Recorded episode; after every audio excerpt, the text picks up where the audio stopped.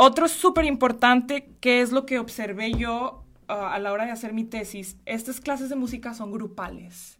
Wow. Y el hecho de formar parte de un grupo, eso también es fuente de emociones positivas. O sea, una red de apoyo, un estar en una comunidad, en un equipo, ya sea pues nosotros estamos en, la iglesia, pero es importante y sano pertenecer a otros tipos de grupos. Puede ser también el grupo de amigas, dicen que se genera mucho serotonina cuando estamos entre puras mujeres. Lo necesitamos. Lo necesitamos. sentirte apoyado, o sea, los niños también, el hecho de tener sus amiguitos, el hecho de tener una clase grupal y, y tener que hacer una actividad con el compañerito, todo esto genera muchísimas emociones positivas. Entonces, el no ser tan aislados. Exactamente. Y pertenecer a un grupo, cualquiera sea ese grupo. Yo conozco algunas señoras ya jubiladas que tienen su club de que juegan voleibol. El cachibol. El cachibol. club de natación. Entonces, qué importante, no importa la edad, ¿verdad? No importa la edad. No importa. Pero el sentirte parte de un grupo, hay grupos de encuentro, hay grupos terapéuticos, hay grupos musicales, hay muchos grupos en la iglesia, grupos de mujeres, eh, hay ministerio del varón en algunas iglesias. Entonces, o sea, el pertenecer a un grupo, entonces eso también es una actitud que te ayuda. Exactamente. Excelente. La número 6, francés. La número 6, me encanta. Esta en francés se llama bienveillance. Bien es como el ver bien. Y veillance es como querer el bien del otro. Y esto es algo que yo tuve que aprender. y esto es un término que me encanta, que lo utilizan mucho allá en, la, en todo el mundo de la psicología en Francia. El, el verle lo bueno al otro. Verlo, verlo, ver las cualidades del Las cualidades. A veces nos, nos enfocamos en lo negativo y en general, que si la maestra, que si mi pareja, que si mi novio, que si mi amiga, que, si mi hijo, que... Mi hermana, mi hermano. Y que si el de, el de la gasolinera. Bueno, y que si yo genero el hábito de verle lo bueno, decir, ay, qué buena esa persona, o seguramente tuvo un, día tan malo. Y, y, y, contrarrestar eso y, tratarlo bien, verle sus cualidades. Claro, claro. Este, y, también me gusta mucho porque dice esto, muchas veces hasta tenemos como, como envidia de que el otro tenga éxito. Y, bueno, aquí la cultura nuestra es muy así, ¿eh? O sea, nos da gozo cuando le va mal al otro. Qué, sí, o vergüenza. Sea, qué, mala onda, ¿no? Y, hay, que, hay, hay, que confesarse, ¿no? Pero, hay que confesarse. Pero, o sea, nos debería dar gozo que al otro le vaya bien, compartir su alegría, compartir su prosperidad, compartir su bienestar. Y lo que dices es muy cierto. Cuando yo estoy hablando con alguien nada más cosas negativas, estoy hablando mal de la vecina, óyeme, esto genera algo en mi cuerpo. Primero en ti, sí. seguro, y en el otro también. La, influencia que tú estás dando no es positiva tampoco, ¿no? Entonces es, es tratar de ver las cualidades, porque todos tenemos defectos y todos tenemos cualidades. Y, y, dice aquí, regocijarnos públicamente del éxito de los demás. Y dice, reconocerlos. Y, dejar de estar juzgando, porque somos especialistas en sacarle todo lo malo y estar juzgando. Eso se da mucho, tú sabes, you know what I mean, como se dice, y compararse. Entonces, la comparación, los celos, segregan malestar. Y el hecho de regocijarse en las cualidades y el éxito de los demás es fuente de gozo. O sea, ya de entrada. O sea, aunque no me guste, pero si yo lo hago, ya sé que voy a obtener gozo. Y yo te digo, o sea, yo lo veo con mis alumnos. Ah, o sea, yo soy, me encanta motivarlos. Eh, estuve enseñando en Europa y bueno, tienen esa fama de que a veces son un poco más fríos que nosotros. Entonces llegó la mexicana, o sea, yo, y de que, qué bien te salió, hiciste muy bien tu trabajo y los niños felices. Nadie se los dice. Porque, porque yo, le, yo había reconocido eso, dice, ay, es que me equivoqué mucho y me salí en feo. Y yo, no, o sea, ese esfuerzo que tú hiciste yo lo reconozco y veo tu cualidad y eso, ¡fum!, es una fuente de gozo enorme, o sea, inclusive a mí también, o sea, mis maestros cuando me dicen que me salió bonito, que hice un buen trabajo, eso me motiva a querer seguir haciendo las cosas bien. Claro, te, motiva a seguir adelante. Sí. Muy bien, el número siete. El número siete es Este es mi, mi favorito, como vamos de tiempo. Ah, muy bien. Este es mi favorito, la perseverancia en el esfuerzo. Wow. Este sí, este, aquí del otro lado del charco nos viene muy bien también, ¿eh? Porque, porque muchos no nos gusta ni perseverar ni esforzarnos, ¿no? Cuando llegamos a la realización de un proyecto, los grandes gozos son los frutos de un esfuerzo. Es que cuando tú obtienes algo en lo que has trabajado, en lo que le has dedicado tiempo, esfuerzo, todo tu ser, cuando tú ya ves un resultado, es una satisfacción, un gusto que nadie te lo quita. Enorme, enorme. Sí, a, a, diferencia de que cuando te dan algo que otro lo trabajó, que otro lo hizo, ¿verdad? Y esto es algo bien importante, mamás. Yo no soy mamá todavía, pero lo he visto con mis alumnos. Dar, que los niños tienen que esforzarse. Ahorita es muy fácil picarle y obtener algo rápido. No, tienes que esforzarse, tienes que practicar todos los días, tienes que generar, tienes que tomar agua todos los días, tienes que comer todos los días.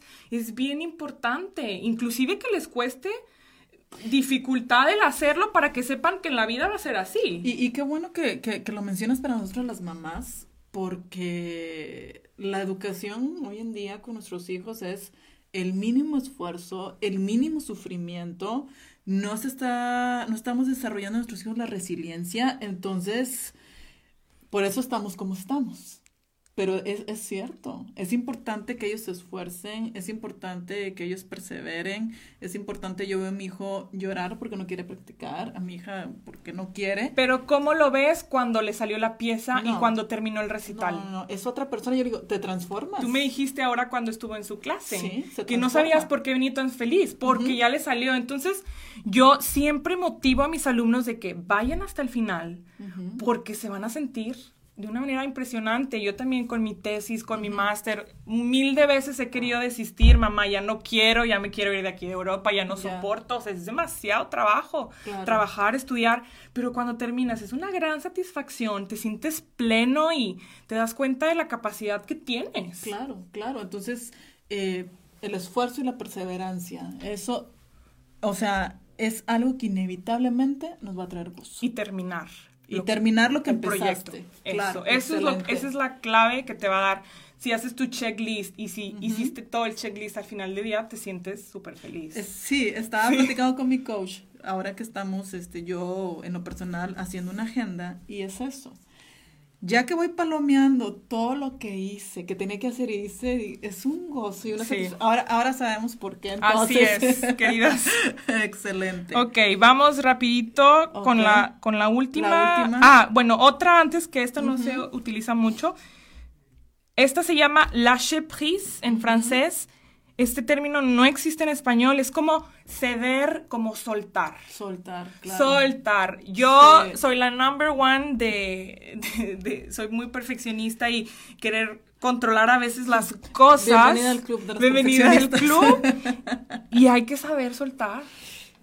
Para ser felices, porque el estar todo aprensivo y el guardar, eso te trae mucho malestar y te trae cánceres y, cosas y enfermedades y, lo que tú quieras. Y todo. Sí. Excelente, aprender a soltar. Aprender a soltar, porque a veces tenemos mucha obsesión de querer controlar todo.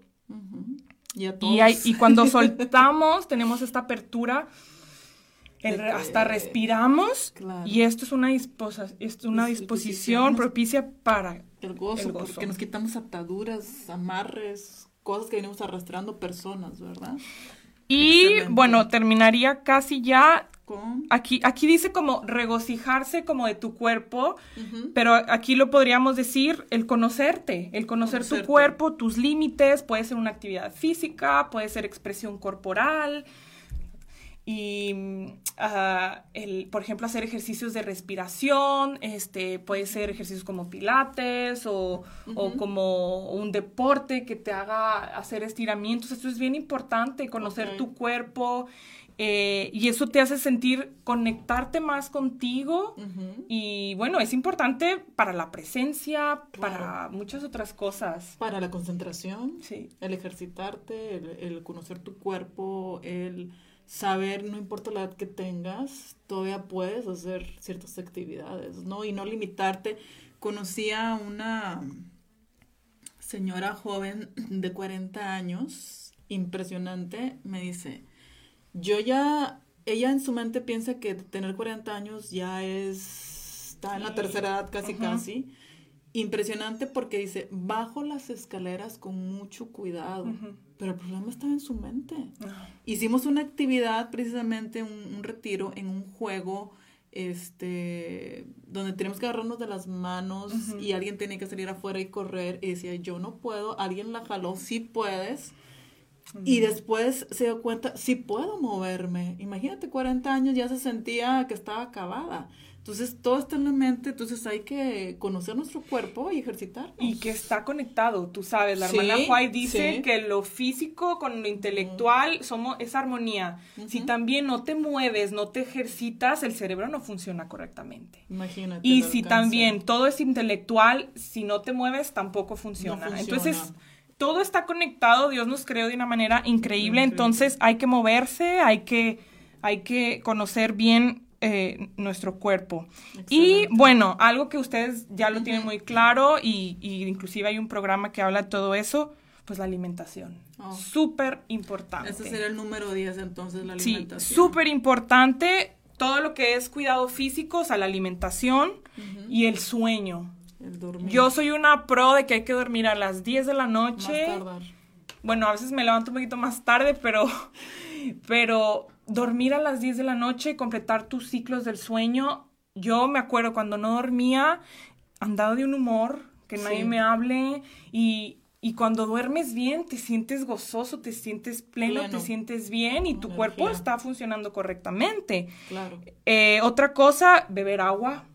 Eso ya lo dirán en, sí, sí, sí, El beber agua, el estar bien hidratado, este, el, el comer comida que, que, que nutra nuestro cerebro y sobre todo pues evitar el azúcar. El azúcar es un, es un veneno y esos alimentos procesados irritantes no te van a llevar al gozo definitivamente. Exactamente. Todo lo contrario. Yo creo, yo estoy, o sea, te hablé de todas estas actitudes, pero creo, o sea, el cuerpo físicamente tiene que estar limpio y desintoxicado también para poder generar todo esto y poder que tu cerebro funcione correctamente, porque sí, voy a querer hacer el hábito, pero pues si no tengo suficiente energía o si me la paso comiendo productos que me exciten demasiado o con mucho azúcar, pues el cerebro no va a funcionar correctamente. Entonces esto es primordial, o sea, la salud y bueno, pues ya después sabemos como adventistas, como cristianos, la esperanza es algo que nos genera también mucho gozo, la esperanza. La esperanza es lo último que muere. De que vamos a, volver a ver a algún ser querido, la esperanza de que voy a ver pronto a tal persona o esperar cosas buenas también en tu vida. Eso es bien importante. Claro. Y pues la fe. La fe es, es fundamental y el amor.